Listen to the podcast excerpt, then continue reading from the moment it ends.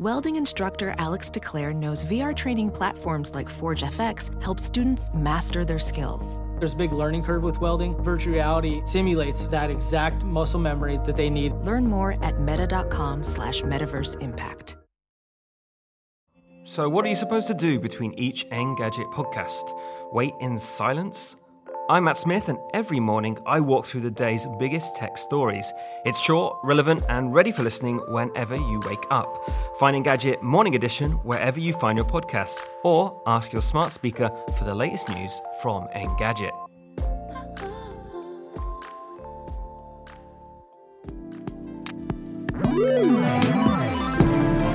Hello, everyone, and welcome back to the Engadget podcast. I'm Deputy Editor Cherlynn Low, and joining me as guest co host today is Senior Editor Sam Rutherford. Hey, Sam. Hey, how's it going? Good. Well, sort of. Well, this week has been kind of a crazy week in tech news. Uh, to say the least, I, yeah. Yeah, I feel like things are shifting under us as we speak. Clearly, this week we're going to have to talk about the fact that Elon Musk sort of owns Twitter now. I say mm. sort of because I feel like there's still regulatory approval that's right, going to happen. They're still waiting for yeah. the you know approvals uh, the deal to close, which probably won't happen until sometime later this year. But yeah, absolutely. Exactly. We've got couple of guests coming to join us to talk about this this episode, and we're also going to talk about some other stuff like the Android 13 beta that dropped this week, as well as some other Google prototype news. Mm. As always, if you're enjoying the show, make sure you subscribe to us on your podcast catcher of choice. Leave us a review, please, on iTunes. And if you have time, you can come join us every Thursday morning at about 10 a.m. Eastern. We're usually live streaming the behind the scenes recording of this show on the Engadget YouTube channel. And starting today, also on the Engadget TikTok account. So if that's more your speed, head on over there Thursdays at about 10 a.m. Eastern. So uh, this week's been kind of kind of crazy if you follow either Twitter or Elon Musk and basically Twitter accepted Elon Musk's offer to buy it for about 44 billion dollars. Here to break the news down with and for us are Engadget's own senior editor Karissa Bell. Hey Karissa. Hello, hello. Hey, and we also have a special guest, tech editor at Yahoo Finance, Dan Howley. Hey Dan, how's it going? Hey, what's happening? All right, so I, I'm going to start off by asking Karissa to kind of just guide us to this point. Like, how did we get here? Uh, I think we're all wondering that to some extent. Um, if if you remember, um, Elon Musk had you know made this this offer that you know sounded very outlandish. Yeah. Um, you know, a few weeks ago that he wanted to buy Twitter for fifty four dollars and twenty cents a share. You know, before that he had been acquiring shares and became uh, one of the largest stakeholders of the company. So the board had said, you know, they were considering his offer, and then uh, this week they they said that they were accepting it and that they were going private. So they're they're going private, and I think there's a lot of question about where Elon Musk is getting this money. Right, 44 billion is no chump change for anyone. There, I think there were like some rumblings of where he might be getting that money. Karissa, do you know? Yeah, I mean he he used his uh, his Tesla stock, and then he got you know he got two different kinds of financing from a couple different banks that you know put up a majority of the money. Dan, do you know what the risk is associated with something like this for Tesla to be do- uh, for Tesla for Elon to be to be doing this sort of share backed loan? Yeah, I mean, look, if if I think the the the overall is that if Tesla shares do fall mm-hmm. uh, past a certain amount, you know, he's not going to be able to finance it the way that he wants to.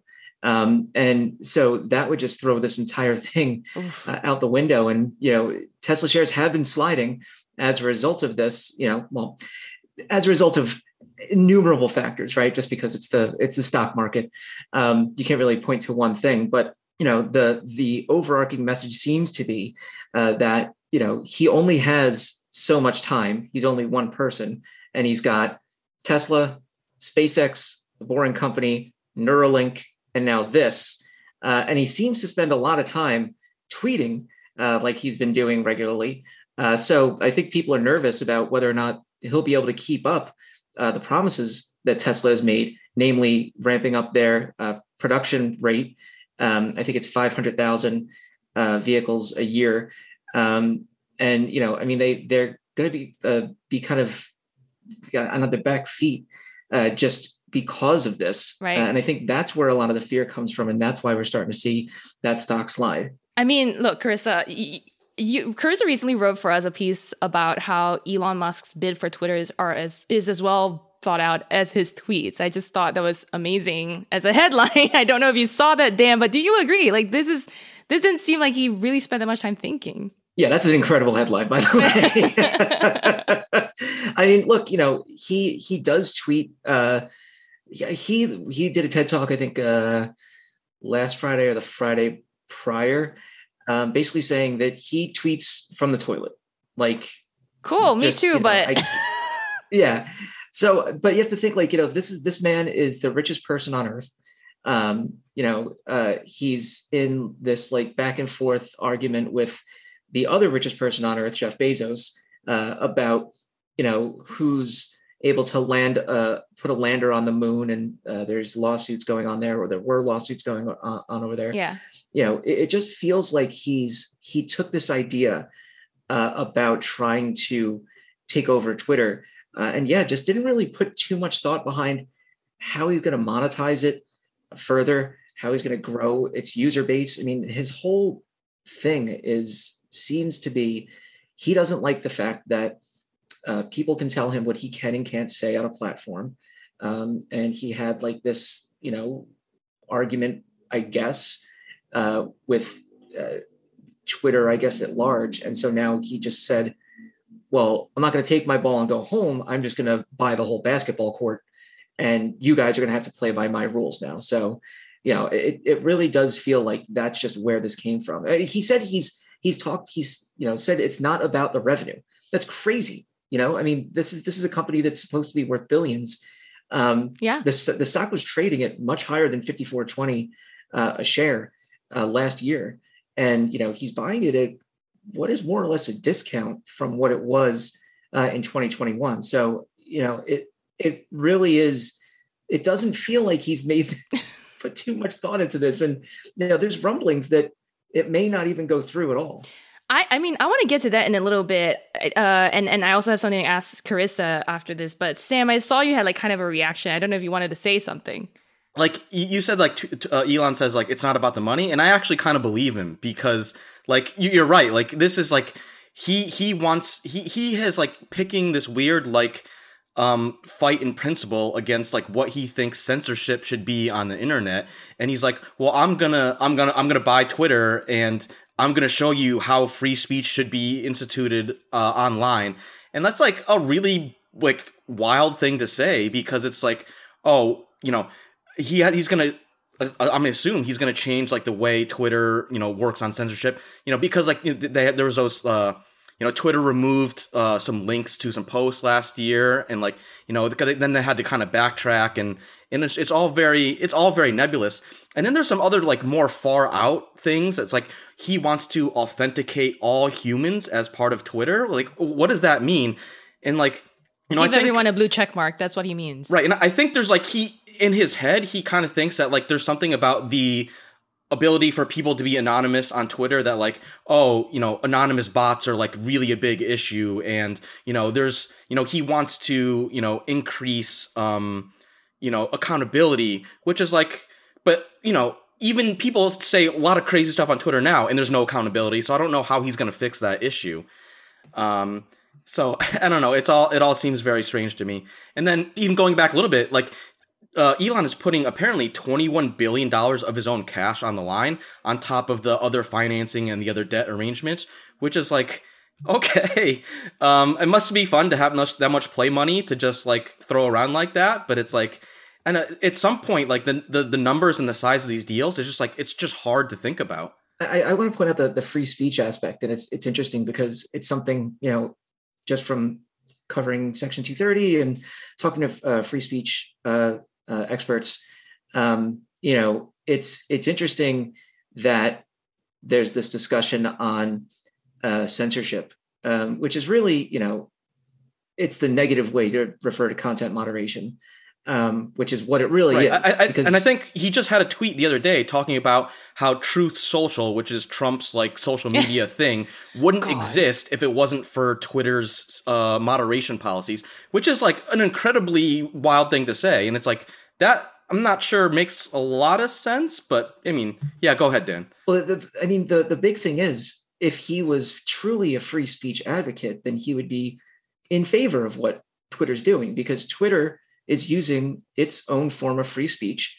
to allow what it wants on its site. And that's completely within the bounds of the law. And, you know, Section 230, you know, uh, the, the big boogeyman, I guess, um, you know, whether it can be reformed or not, or needs reform or not is, is for another discussion. But under that, it, it isn't a law that protects, you know, companies, it, it protects companies from frivolous lawsuits that would be thrown out because of the First Amendment to begin with. So it's it's doing exactly what it's meant to do. Twitter is doing exactly what it should do as a company that wants to use its free speech rights. He just doesn't agree with their version of free speech, and you know I think that's something that uh, is part of a larger discussion uh, and points to kind of this this idea that he doesn't really know what he's going to do with this or why because he's fighting free speech. He's fighting against free speech for free speech. He's using money to change free speech, which is it like, is yeah, very weird. But I want to get back to Karissa for a second because look, you also wrote a piece called "No one knows what the heck is going to happen after Elon buys Twitter," and that's exactly what Dan is saying. Like he doesn't seem to even know.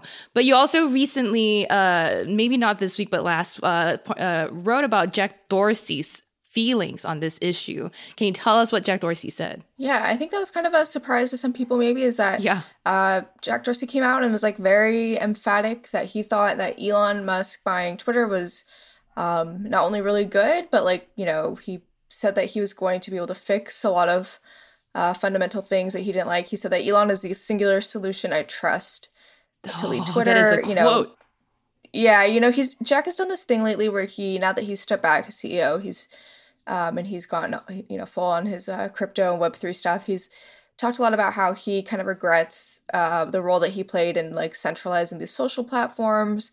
Um, and he, you know, in this in these tweets, he said that he thought you know that Twitter shouldn't really be owned by anyone, and it you know, but because it's yeah, that Elon's gonna like kind of save it from this like Wall Street ad model where they're just sort of like tied to metrics, and that you know he would help spread the global light of consciousness and you know all these very kind of like characteristically like Jack Dorsey things to say. Um, but you know, it was kind of the first time that we've really heard much from him in terms of like his kind of thoughts on this. Um, and then of course, you know, uh, Elon turned around and started assaulting a lot of Twitter employees. So, you know, I'm not sure how how Dorsey's feeling now. I just want to say it's interesting that every time someone who worked at Facebook or Twitter or you know any social media site once they've made their their billions or millions and billions of dollars uh, and they can remove themselves from it then they're apologetic. You know oh I, I feel bad that i did this but i'll gladly take my millions and billions of dollars. Yeah. So i i, I never i never buy that Yeah. when they're like oh it shouldn't be owned by someone. Dude you built this. You're the one who got rich off of it. Yep. Well, where was the outrage then? And and speaking of riches too, right? Like uh, it, Sam was, I think, sort of getting at this point, which is that I, I the idea of taking something private, taking a business private to enforce free speech, and then the fact that no one but billionaires could be the ones with the power and resource to do something like this, to be so fed up with the platform that you're like, ah, screw it, I'm just gonna buy this thing and, and, and do it the way I want. That's entitlement on a level that I can't even begin to think about. Are these people out of touch to the point where can they even understand what the average Joe user on Twitter wants to use? I mean, uh, Karissa, I know that there's Twitter's earnings coming up uh, later today as of this recording of the podcast. Do we expect any appearances, any statements, any controversy lined up? Probably not would be my guess. Um, you know, they can't they can't they canceled their call. Um, you know, everything that we've heard of like what's going on inside of Twitter right now, obviously there's, you know, people are very apprehensive about what's going on, but you know, there was an all hands meeting this week and Twitter CEO um got up and, you know, basically, yeah, Parag had to tell all the employees that you know, we actually we don't really know what what's going on. The the deal is expected to close, I think, in October. And, you know, after that it's kind of whatever Elon wants. You know, they're like, we don't we don't know what's gonna go on with the platform. We're hoping that uh, you know, he might tell us, I guess. Um, but so th- I think that there's just like a lot of uncertainty. Um, you know, I think that there's some, you know, if you're if you work at Twitter, you're probably very concerned about what happens to your, you know, your stock that you're granted, which is like a big part of how you're how you're paid. Um, you know, if you work at one of these companies, um, and then there's you know these these big existential questions of like how he's gonna is he gonna like just get rid of all the content moderation rules? Is it something else? I mean, we just have no way of knowing, and you know, a lot of people are speculating based on like things that Elon is saying, but until we actually see something more concrete, it's just really hard to know. Like I like I think I've told you before, I'm I don't like trying to predict what Elon Musk is going to do. No, there's no one no one's going to be able to do that except even Elon Musk himself might not be able to predict what Elon Musk is going to do. I feel like is is the sense we're getting. Um, we we also know that the EU, uh, their internal market commissioner, has said publicly in an interview with the Financial Times that Elon Musk's Twitter will still be subject to EU regulations, and there are rules to follow, including just just how they will moderate their content too, right? And we know that the EU has led the way in a lot of these things that protect like data privacy for consumers in general, and they have been effective in like widespread across the world and how websites actually you know talk about the the cookies they use on their website how they're tracking your data um, but beyond that i don't know that we've really seen a lot about what to expect next i don't think anyone has a good sense in fact what are you uh, you guys, Dan and Karissa, I'll start with Dan. What do you think is going to happen next? Like in the, it, where we are right now is we're waiting for what SEC regulatory approval. Is that right? Yeah. So we're we're still waiting for for regulatory approval uh, and shareholder approval. Um, you know, they that would be you know the the end of it at that point. But you know, t- uh, to to your point about uh, regulation and, and the EU, uh, we've seen politicians come out uh, here in the U.S. already say it doesn't matter who owns it; it's still a massive network that still needs to to follow certain guidelines. So, you know, I mean, Twitter has always been kind of uh, had this outsized impact uh, on the society and and like the discourse. Uh, it's got you know, 200 million plus. Uh, I forget what its most recent numbers were. Um, uh, users was it two, two, 229 million uh, users as of its latest quarter. That's nothing compared to TikTok. That's nothing compared to Facebook itself let alone Facebook's family of apps. Uh, I don't know uh, what Pinterest is or or uh, Snap as far as their That's a great point. I was actually like just kind of jumping in on what you're saying. It seems like Twitter has like an outsized influence on social media, and so just to kind of add new numbers, Pinterest, uh, according to Statista, has 444 million uh, monthly active users, which is more than Twitter.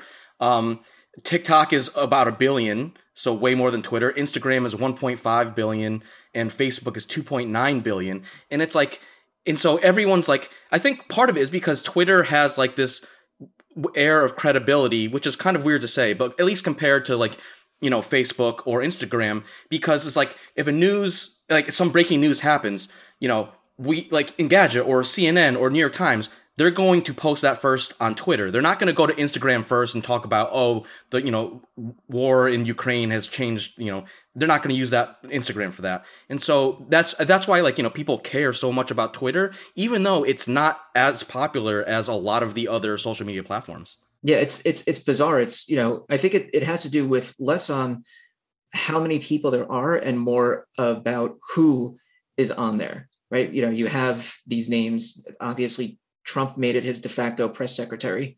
Um, we've seen, uh, you know, Elon Musk. This is essentially his PR arm. Uh, Tesla doesn't have any PR really to speak of. Um, they never did advertising; it's all word of mouth. So that's basically what he's done with this. Um, same same thing with SpaceX and um, uh, the Boring Company. Uh, you know, I think that we we see all of these. Uh, you know, obviously journalists like ourselves are on it, so it kind of gets. I think more of a boost than it does because of that than uh, it would for the average person. And the I think the other thing is when you use something like Twitter, uh, you know, outside of again journalists or or uh, we're watching it for breaking news all the time. Um, you know, in my spare time, I look at Twitter maybe once, but I'm on Instagram or TikTok for a long time, just scrolling and scrolling and scrolling. So it's you know like user engagement is way lower, I think, than than on uh, on something like a TikTok or an Instagram or you know Facebook. It, it just has this this wild wild outsized impact compared to its actual size. I I do think I think that was like a question I was going to get to too, which is that like I think we're in a small circle where we're media people, we're tech people, we're definitely going to be more on Twitter than let's say the average person on the internet, right? Most people, like you guys said, are on Instagram, Facebook more. Uh, but then I've also seen over the weeks since the announcement that Twitter was going to accept that bid, uh, everyone's been like, oh no, I'm going to bounce, buy Twitter, I'm out. Or people have been complaining about losing followers because I guess the bots are just dying or people have been actually deactivating their accounts. And so there's that sort of sentiment going on here. Karissa, you also wrote about an open source alternative that's that's supposedly gaining in popularity since do you think that this will actually become a more mainstream option for people or no. and right I, I guess but also short answer uh, short answer uh, um, long answer uh, yeah long answer are there other alternatives yes. people might consider too yeah, I mean, I think we are like we are seeing like this like this happens anytime Twitter does something that's controversial, right? Like it's happened when there's you know, they change the character limit or they come out with some new feature, and then people get mad and then they're like, I'm going to Mastodon or I'm going to, you know, one of these other services. Like, I think, you know, the Mastodon is interesting because they are open source. They're like doing a lot of things that uh, Jack Dorsey and, and Twitter has said that they would like to pursue, you know, where they're like this protocol and you can have different instances and you can take your followers with you. And so like I think that's interesting just from from that perspective. I think it's also just a really niche platform that's not necessarily like that easy to use. So like I don't think this is like gonna be what makes like Mastodon the next big thing. Um but you know, I think the the broader point that like it does like people when people get unsettled, like a lot of people, you know, they start looking at other platforms. We've also seen on the other side of it, like Truth Social, like Trump's uh, social media app has been doing well, very, very well. You know, I think that was like the top social media app. Um, you know, and it just kind of and then like within Twitter itself, there's been a lot of reporting that um, you know, sort of these like more mainstream or, or left leaning accounts, I guess, have have lost a lot of followers, while these sort of, you know, uh, characters on the right, like um, you know, the Trump Jr. or, you know, Ben Shapiro or like, you know, some of these some of these guys um, have have gained a lot of followers and I guess Twitter said that they think it's um, you know, sort of organic, like people are deactivating and people are joining um, you know, I think it's probably a little bit harder to understand, like just when you, know, follower counts change for like a lot of different reasons, but it is interesting, like, and there is, you know, some people who are worried, like maybe there's going to be like this influx of, you know, people who I guess maybe sympathize more with with the far right and you know how that could affect the platform. So it's um it's interesting. And Elon has said that he just wants to to piss off the far left and the far right equally I mean, okay, good for him. I guess my last question, because we're kind of out of time, is um, for everyone, starting with Karissa. So, are you going to quit Twitter? I wish I could, but I, uh, I, I'm unfortunately, I, I, we will see. We'll see what happens if it becomes, you know, if it becomes like a like truly toxic dumpster fire. Um, you know, I, I maybe I would, but I'm, I'm unfortunately very attached to my my Twitter account. How about you, Dan? I yeah, I'm in the same boat. I wish I wish I could just leave it. You know, just get an uh, just abandon ship entirely. I, I, I want to get rid of all social media for myself. I I despise it. I you know it's just a time sink. I but I need it for work. I need to know what's going on. I have TweetDeck up right now. Right? How like, dare I, I you? Have, How dare you not give I'm us your full attention? I'm not looking at it. It's okay, over here. Okay. But I, I, you know, I need that. I, I need to know what's going on with Instagram. If you know, uh, there's any major updates to it. So I, I have to be on these platforms, but I don't want to be. I don't yeah. want to feel like, you know, whenever I have a free second, you know, walking down the street, that I have to pull out my phone and look at, I don't know, some dumb video of someone falling down or, you know, a golden retriever playing with ducks. That's you know, cute. Very cute. Yeah. It's very cute, but it it's just such a time sink. And I mean, Twitter in particular is such just, I mean, mm. it just feels like a wasteland. So I just, I, if I could ditch it, I, I absolutely would. Sam, I know you're not on Facebook. Would you? I'm not going to quit Twitter, but I think it's because I don't, I, I, maybe I'm like, I'm not, I just don't, not doom scrolling as much as like everyone else is. And so like, I, I tweet maybe like once or twice a week and I don't know if it's like just my personality or just like whatever it is. It's like I feel like I'm kind of immune to like social media. And so like I have an Instagram account. I haven't posted in a year, maybe 2 years. basically, you know, to what Karissa and Dan were saying, it's like I still use Twitter, and mostly it's because I'm following people that like I need to pay attention to or I need to cover, or companies are announcing things, and so that's always going to be important. And maybe you know, in five six years there will be a new competitor, but like you know, I don't because I don't feel like that addiction to social media. It's not something I feel like I need to quit at the same time. I mean, these are all good points, and it, it's clear that we are not going to know a lot about what's going to happen with Twitter until at least after an SEC regulatory approval on the on the buy, and then if Elon ever comes out and says things. So for now, I guess we're just continue to continuing to keep an eye and maybe hold on to our Twitter accounts for a little bit longer. Um, but anyway, I want to thank you guys, Karissa and Dan, for joining us today to go over all of this as it happens. Uh, Dan, thanks for joining us from Yahoo Finance. Where can people find you online? Uh, you can find me at Daniel Howley uh, on Twitter. yeah. that sign off has a whole new meaning now, doesn't it? No.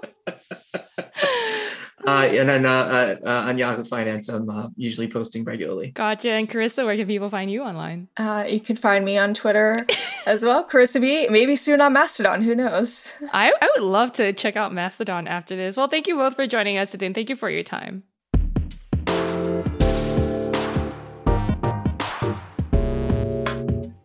So, this week on about Tuesday, I want to say Google also released the Android 13 beta 1. This is the first like public beta before we were in like developer previews and I think we were up to like DP developer preview 2 thereabouts. Um so this is really our first good look at some of the features coming to Android 13. Um, I'm already spending some time testing it out. I can tell you a little bit more about what's new, what to expect. But Sam, does this public beta, at least from what you've heard so far, does it get you excited at all about Android 13? Not really. I mean, I, I feel like Android is like you know a, a, very like mature operating system, like Windows or Mac OS or iOS, and so there's not as much big issues that Google has left to address. And I've been playing around with it for, you know, about a day. And, um, you know, I haven't really noticed that many changes. Um, yeah. but you know, uh, tell like, what do you think, Cherlynn? Like, are there are there any like features that like, oh, like this is I'm like I, have been waiting for this for so long. I haven't I haven't really gotten that impression. I have not. I will say though, there's surprisingly like there were more uh new tools in this beta than I had expected. Uh this when I like I got the sense that this wasn't like the most you know user facing beta. This was really for developers that might not be yet in the developer program for some reason or don't want to flash an image to their phones um, to, to start really getting their apps and their stuff compatible with this uh, version of android because i think google really should get a head start on some of the new features um, and this is one way to do it. I will say there are some new tools uh, and shout out to uh, our peers, I guess, at Android Police who've been like eagle eyed and digging through all of the beta stuff. So there's a new QR scanner. I don't know if you've seen that, Sam. It might be easy to miss. There's a QR code scanner embedded inside the quick settings panel now.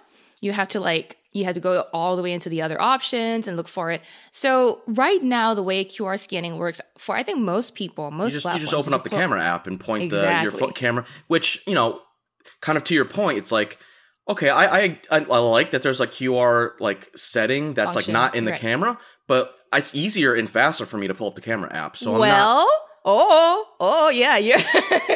so look, QR codes are like even more prevalent now thanks to the pandemic than they were before. Everyone's using it for like contactless menus, right? But the the and yes, I agree that it's faster to just open your camera. But the way QR code scanning works in the camera app right now, it's like you open the viewfinder, it's a live version of the QR code. You kind of like hover, and then when you sort of lock on to the QR code, this tiny little URL bar shows up, and you have to like keep your phone still sort of around the QR code and not have it move too much, and then like you make it sound like target. you're juggling things. It's like it's not that I'm difficult. A, I'm a clumsy, uncoordinated okay, person. Okay. This is what is. I drop my phone a lot, um, but this new QR code scanner. I mean once you set it up to be like a shortcut in your quick settings panel, it's pretty easy to access. The second you tap it, it, it launches quick. It grabs onto like a QR code, like basically immediately. It's very fast. And then it stops being a viewfinder it becomes an image of the qr code so you no longer have to keep aiming and then the, the, the target button for you to launch the website is much bigger it's just like a better interface for qr code scanning However, like we say, like how much of an impact will this make on your life? How many QR codes are people scanning a day that this is going to make that much of a difference? I don't know. I mm. Right. Well, and I think the other thing is that like people are have like Google has sort of already trained people to open up the camera app to find QR codes.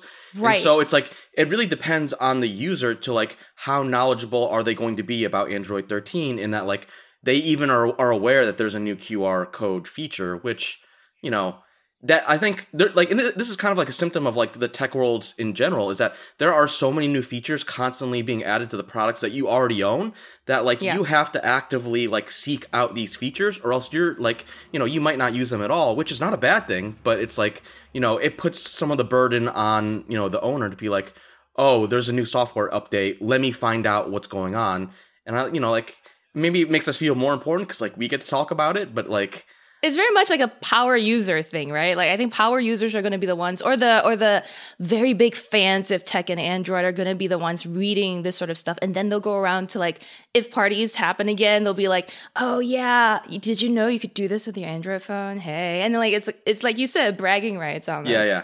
Um, I think for me, I think my favorite new feature is the ability to control your uh, smart home devices mm-hmm. from the mm-hmm. lock screen um, because mm-hmm. I, I'm I, I love smart lights. I you know my, my house is filled with smart lights, and so being able to you know say you don't want to use voice controls like you know someone's watching a movie and you don't want to like bl- you know mess up the, their time, but you do want to adjust the lighting. You know it's easier. You don't have to unlock your phone. You can just do it right from the lock screen menu. And I think that's probably for me the biggest user facing change because like you said there are a lot of like developer oriented changes um, mm-hmm. that you might not notice if you were just gonna load up the beta on your phone. You won't see these features just uh just going around every day. The the smart home controls thing, I think the big change too is that like because on Android 12 I also have access to it from the home screen. It's uh, from the lock screen. It's more that like now you supposedly don't have to sign in first to access your smart right. home controls. Yeah, yeah, exactly. So it's definitely like less of a step. Um, the other thing that I, I personally quite like, but I don't know that it is again such a game changing difference is the media playback box now just looks a lot different. It presents info in a more aesthetic way. Uh, you've got also more options. You've got the progress bar now that allows you to drag and, and you know, what's the word when you're skipping along a track Scrub? but you're not a thank you scrub the scrub the timeline sort of of the of the media um, and it squiggles you know there's a little animation that that it's like waving along with the with the tune so yeah that's kind of nice. You, it looks nicer and you've got a few more functions. So I actually kind of like it. But this is, I think, barely scratching the surface of what we're going to see in actual Android 13. So for now, I mean, I always have to warn people if you want to download and install beta software, you better be the sort of person that has a spare phone because this is not going to be very stable. I haven't encountered any real issues, but I've read about a lot of people for whom this beta has been like just not working, killing their apps. And, and we're not yeah. expecting, you know, a full official release until the fall. So it's, you know, we're looking at, you know, four or five months of, you know, tuning and, you know, there's going to be more updates. So once again, this is not the final build of Android, you know, just kind of getting a preview of it for, you know, now, now that the public beta is available. And also interesting timing because what is it like in two weeks? We'll get Google I/O where we're expecting to hear more about Android 13 at the very least, like big things coming to Android 13. But hey, segue alert! Yeah. We're also potentially going to see Google's long-awaited, long-heralded Pixel Watch. We've we've heard about this. God, like years and years now, Sam. I, I feel like when I was at my last job, I heard about a Pixel Watch. Yeah, th- like this has been the most long awaited thing. It's it's nice to like finally see some signs that it's like, oh, it yes. might actually arrive and maybe mm-hmm. won't be too far from now, hopefully. The the the uh, rumor mill is kind of conflicted on the timing. Some people are thinking it's going to be at I/O. Some people are thinking no, maybe they're going to save it for later in the year, so fall event. Here's here's what has happened though, right? We've seen that Google has trademarked the name Pixel Watch uh, fairly recently, and also someone, as if it's 20, 2008 or something left a prototype of the Google Pixel watch at a restaurant. Yep. And uh, a bartender picked it up or something, held onto it for something like four weeks, and then, yeah, hit up Android police authority an Android blog and was like, "Here you go, we have pictures of this thing. We found it." So so that's another indication that this is real and coming. We just don't exactly know officially when yet. Sam, does this make you laugh? I just feel like I mean, okay, so as a former Gizmodo employee who got in big, big trouble back in the day oh for, uh, you know, someone found an iPhone 4 at a bar and the EIC yeah. of Gizmodo bought it and then tried to just, you know, ran some stories about it and then tried to bargain with Steve Jobs about Steve Jobs obviously very wanted it back and we didn't Gizmodo didn't really want to give it back and then they eventually yeah, yeah. did but uh that um you know it was it was a whole saga. I mean, I don't think you know whoever found it this time tried to like uh barter with Sundar Pichai for like uh you know return of the Pixel Watch, but it's you know it's just silly how like you know. It, like all these companies talk so much about security, but like you know, if someone's out testing a device and they just forget it, like now it's just yeah. in the wild. I uh, have two stories to add. One is that in direct response to that, Sam, I can't say how I know this, but I feel like a lot of people at Google are like allowed to test these things out and then just kind of like walk around with them, right? So, yeah, that security question is like, who are they trusting to have one of these for testing? And then how, how, stringent are they being with measures? I know like when I used to test like something like Fitbit devices before embargo, Fitbit would even supply me with like a little a wrist case, strap. right? So to, like, yeah, disguise the yeah the yeah. upcoming device. I mean, it's always hard, right? Because you know, at some point you do have to take these things out because like a smartwatch, you got to test battery life. Yeah, you know, so you yeah. have to wear it for more than you're at the office, or you know, you want to test like sleep tracking features or activity features. You know, these are things that you kind of need to bring them outside of you know that the Google campus to really get a sense of. And so you know usually like like you said we, we don't really start to hear about these things until it gets closer to release so that you know is kind of a good sign that like maybe we'll see it at io but at least definitely something this year right it's definitely like branched outside of the like upper echelon that maybe like sundar was the first one to test it and then like now they're seeding it to like you know less senior uh, uh uh, employees to be able to do that. Uh, my last thing about this is just, yeah, you're right, Sam, when you brought up that Gizmodo story. We, at Engadget, I think uh, it was the Pixel 5 or something, where we came across a seller in Hong Kong that was just, that had received units early and was yeah. just selling them before, before the fall event, just like, here you go, have at it. And I don't know. So we didn't end up actually paying for this unit. We didn't buy it. We had like our reporter who's based in Hong Kong went and shot video of it and like took photos and did a sort of hands on. So yeah, there's a lot of points of failure for things that, like this to happen and.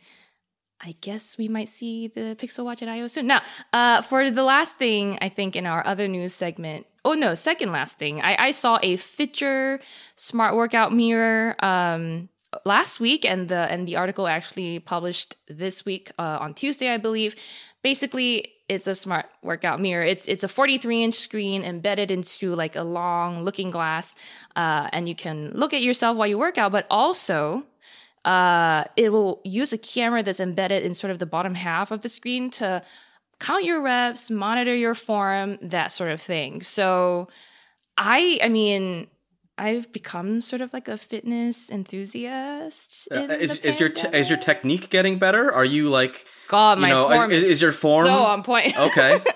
Are you are you doing the like you know one two three four negative like making sure to like do the full oh. positive and negative range of motion?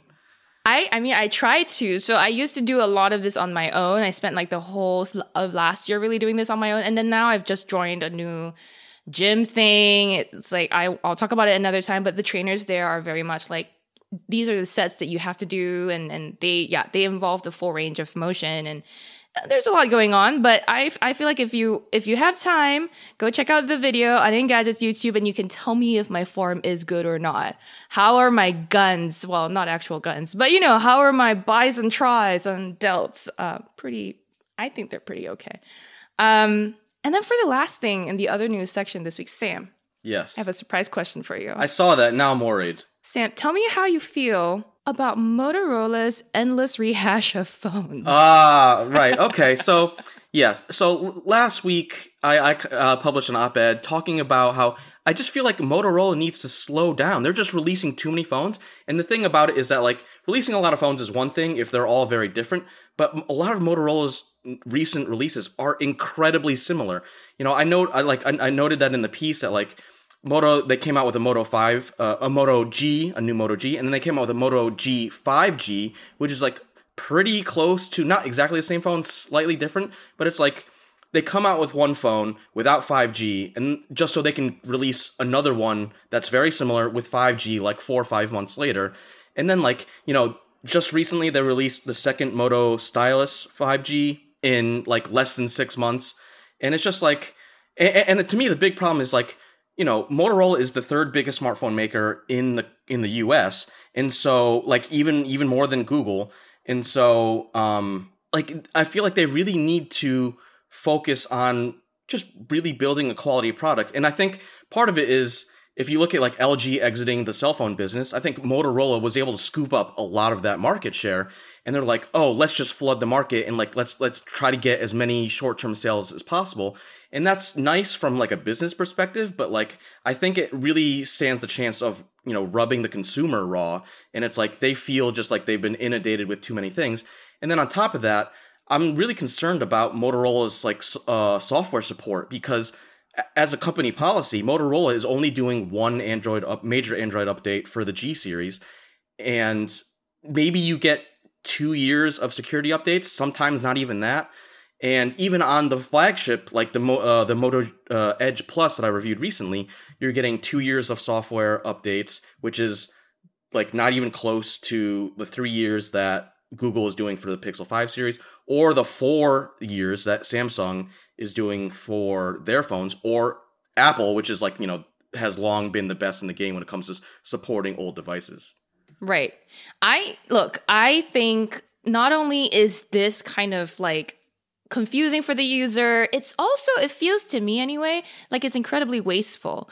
The idea of like update cycles being shorter, I think was something that when OnePlus started doing the T version of their of their flagships, they were like, oh yeah, why can't we be quicker and stuff? I was just like, well, isn't it kind of waste like is the idea that someone needs to update their phone every six months? I don't think that's necessarily the idea.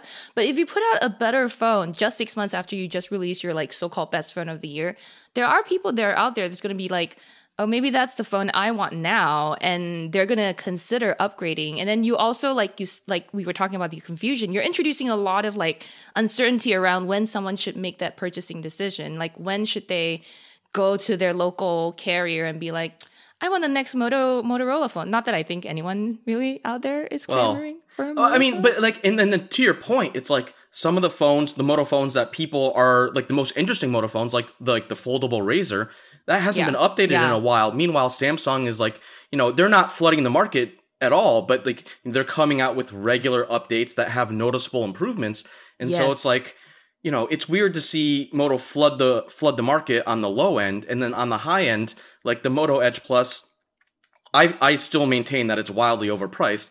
And then we haven't gotten a, like a real update to the the Razr in a year yeah. and a half, and it's like, yeah, what's what's going Look, on?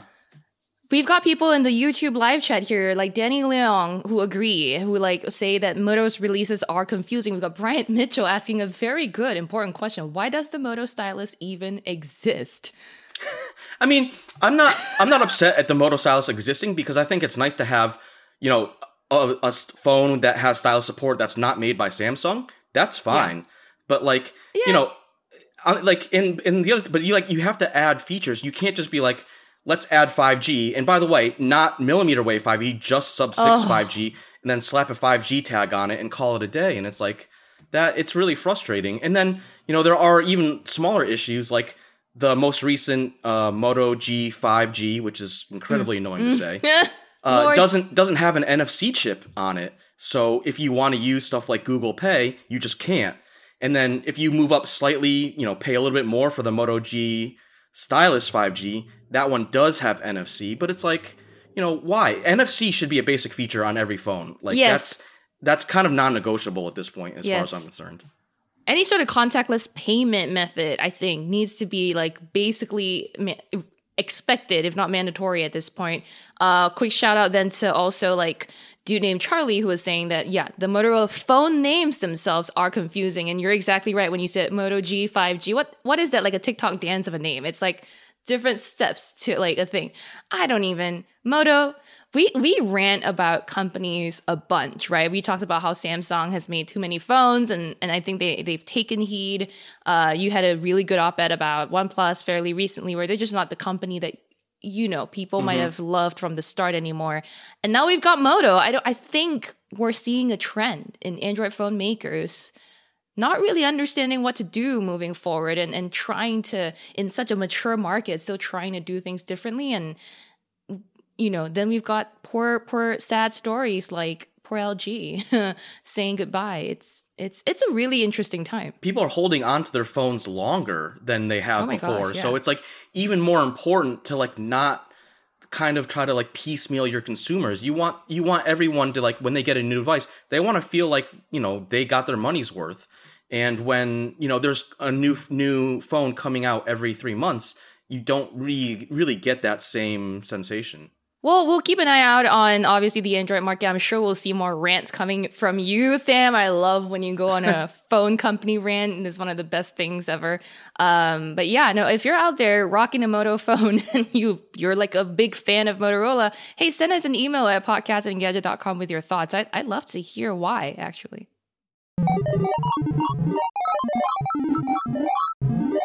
So let's move on to what we're working on this week. Sam, tell me all about your workload. Um, there's you know a lot of laptops coming out. Um, so mm-hmm. I have the Razer Blade 15. I'm working on that review.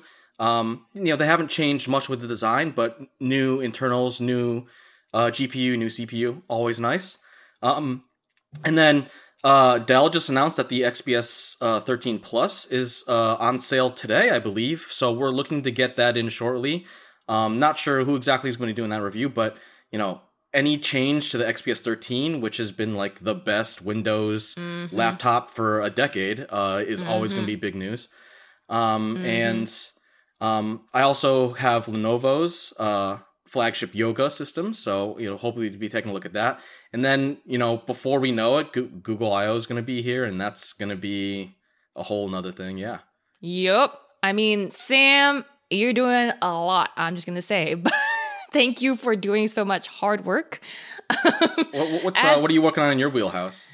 Yeah, I mean, for me, like I, we just published that Fitness Mirror hands-on. Uh, I am also working on the Android 13 beta. That should be up today, tomorrow, so you can check it out on Engadget.com uh, or the YouTube channel. Uh, and then some secrets that I can't really talk about for a little bit. Also, earnings season. We're in the thick of it. I've got Apple's earnings later today to cover. Um, I'm very depressed at the stock market. Uh, yeah, just, and, I, just, like yeah. you know, we're not like a you know financial uh, outlet, but I think it's in, like a lot of people are looking to the Apple earnings to be like, oh, if Apple like misses their predictions, like are That's we in a, a bear market now? Yeah.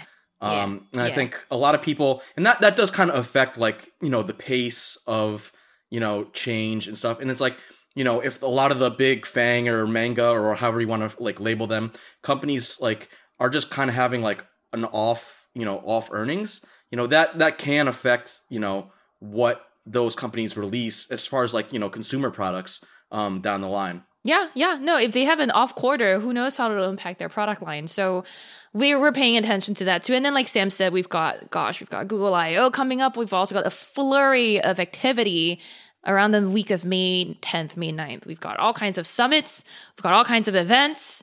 So so I'm I'm just pre-stressing out about all of that. Um but around Engadget, we've got other um, stories from our team that we want to highlight as per usual. Our editor in chief, Dana Wollman, just published her guide to the best wireless workout headphones that you can buy. So check it out. Dana is a marathoner. She is also like a running coach her advice I would take. Um, Dan Cooper wrote about Spotify's earnings, which I kind of just uh, talked about as earnings season. But Dan had like a really great take on it, which is that Spotify still grew despite the Joe Rogan boycotts and the closures in Russia. So what's what's Spotify doing right? I don't know. We've talked about Spotify on this show before. We're not going to give them too much more time. Um, Steve Dent also reviewed the Panasonic Lumix GH6 uh, for us. This is basically like a vlogging workhorse. He said um, it doesn't have phase detect autofocus still which seems odd to me for a camera in 2022. Panasonic has has been a little slower to adopt phase detection uh, compared to some of the other companies, and it works out for them. But like, yeah, it's you you kind of wish it was there. Yeah, it it doesn't really impact too much. I think for images, it's still, or was it for video? For images, it was still okay.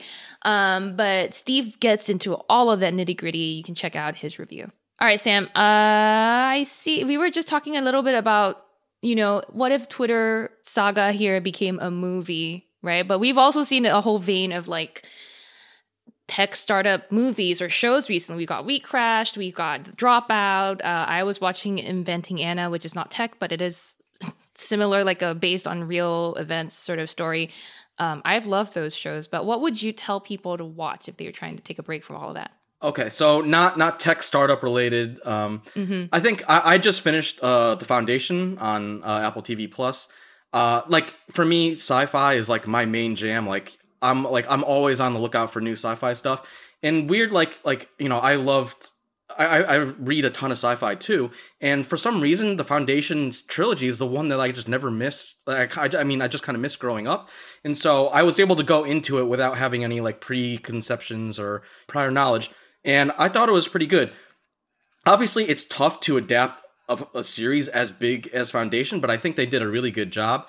And I really liked Lee Pace um, as like the Emperor. I think he did an incredible job.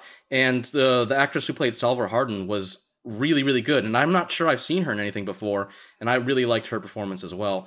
But it's like it's a very like heady thing because you're talking about like you know a, a, a trilogy that spans like hundreds of years and like has an emperor that has like a genetic dynasty, which is like just a really like in crazy concept to think about. I I mean I don't even I see like I've seen it on Apple TV Plus. I don't know if I I haven't ever watched it. I don't know of the series, the novels as well. But uh, what is this? This looks more like a fantasy series than it is hard sci-fi. It, it's very it's very sci-fi. There's a little bit of fantasy, but it's like basically the, the premise is that there is a empire that has been going on for thousands and thousands of years and it's led by this genetic uh, uh, dynasty which has one guy who has cloned himself so it's three people and there's uh, like a day and a night and like a dusk um, uh or, or, morning day and dusk versions of each person. So there's one person who's like a kid there's one person who is like an adult like midlife and there's an older version and they like come together to make this like joint empire and they are in control. And then there's you know a new guy uh and, and, and so the big conflict is that one guy kind of predicts that the empire is going to fall and obviously the empire does not like this. And it kind of and this is like they haven't even dived into like the whole saga yet um, but like they're they're kind of exploring. It's like how how do you govern a sign uh, like a uh, an empire that spans thousands of light years, thousands of years time wise, and it's just like it's uh, really. I, I kind of like that, you know, philosophical um, kind of thinking about it um, as it applies to science fiction and you know future. I might give it a watch. Dang. Okay. Are you done with Foundation? Are you moving on to a new series? Oh yes. Uh, so I just finished Foundation. That was great. Um, you, you all you, you have too many surprises for me. Um, and I think I'm trying to decide what I move on to next. And I think right now I kind of decided on Peacemaker. Uh, I've heard mm-hmm. a lot of mm-hmm. good things. Um, mm-hmm. I liked the Suicide Squad, the most recent Suicide Squad movie, and I actually think uh, Peacemaker is a great role for John Cena who has like you know long kind of like been dancing around with his acting chops and has made a lot of cameos and other stuff and has been in movies before. But i think this role is like really perfectly suited to like his acting range and demeanor and all that. And you know i think it's i think it'll be good. Um so i haven't i haven't started it yet but uh maybe this weekend. It's uh it's out there. It's I don't know if it's raunchy is the right word, but I enjoyed yeah, it too. Yeah. I'm sure you guys will too. Um, for me, I, I have a lot of things I could talk about, but this weekend, I think, uh, I finally watched A Quiet Place Part 2.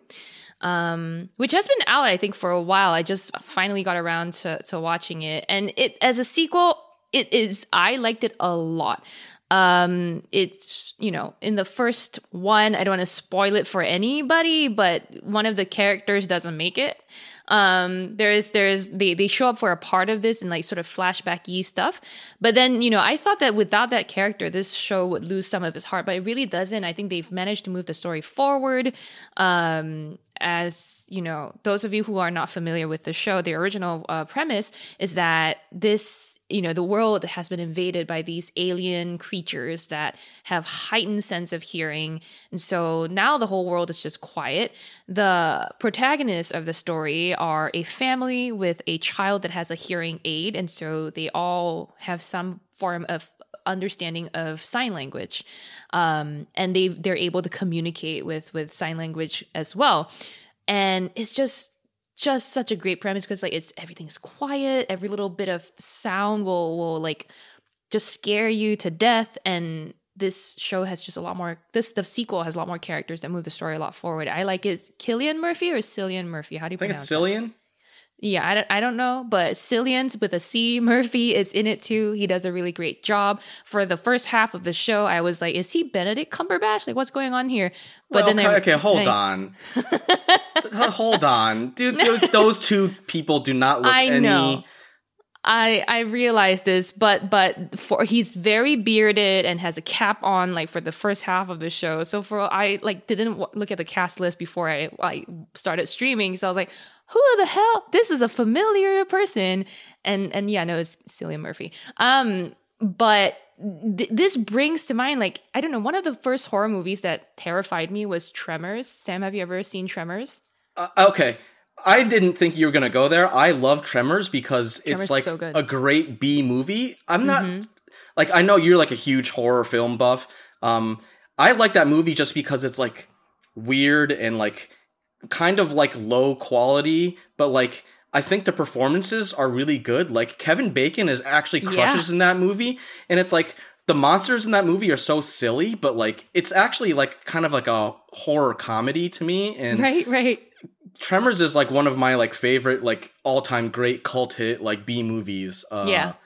I was yeah, fantastic. I I know it's surprising. I, I, I, re- went I there, recommend but it to I- yeah. everybody. Everyone go watch Tremors. Everyone should watch Tremors. The reason I bring it up is because I, when I watched Tremors, I, I think I was a kid. I was like maybe 10, 11. I don't even know. Mm-hmm. But then I missed all of the like nuanced acting stuff, right? It was really the idea of the monster that like stayed with me. And so I think for like weeks I had the Jaws effect where like I couldn't walk on the ground unless like, you know, I was like, oh no, they'll hear my footsteps. Yeah. Um, Playing playing AQP Floor is Lava.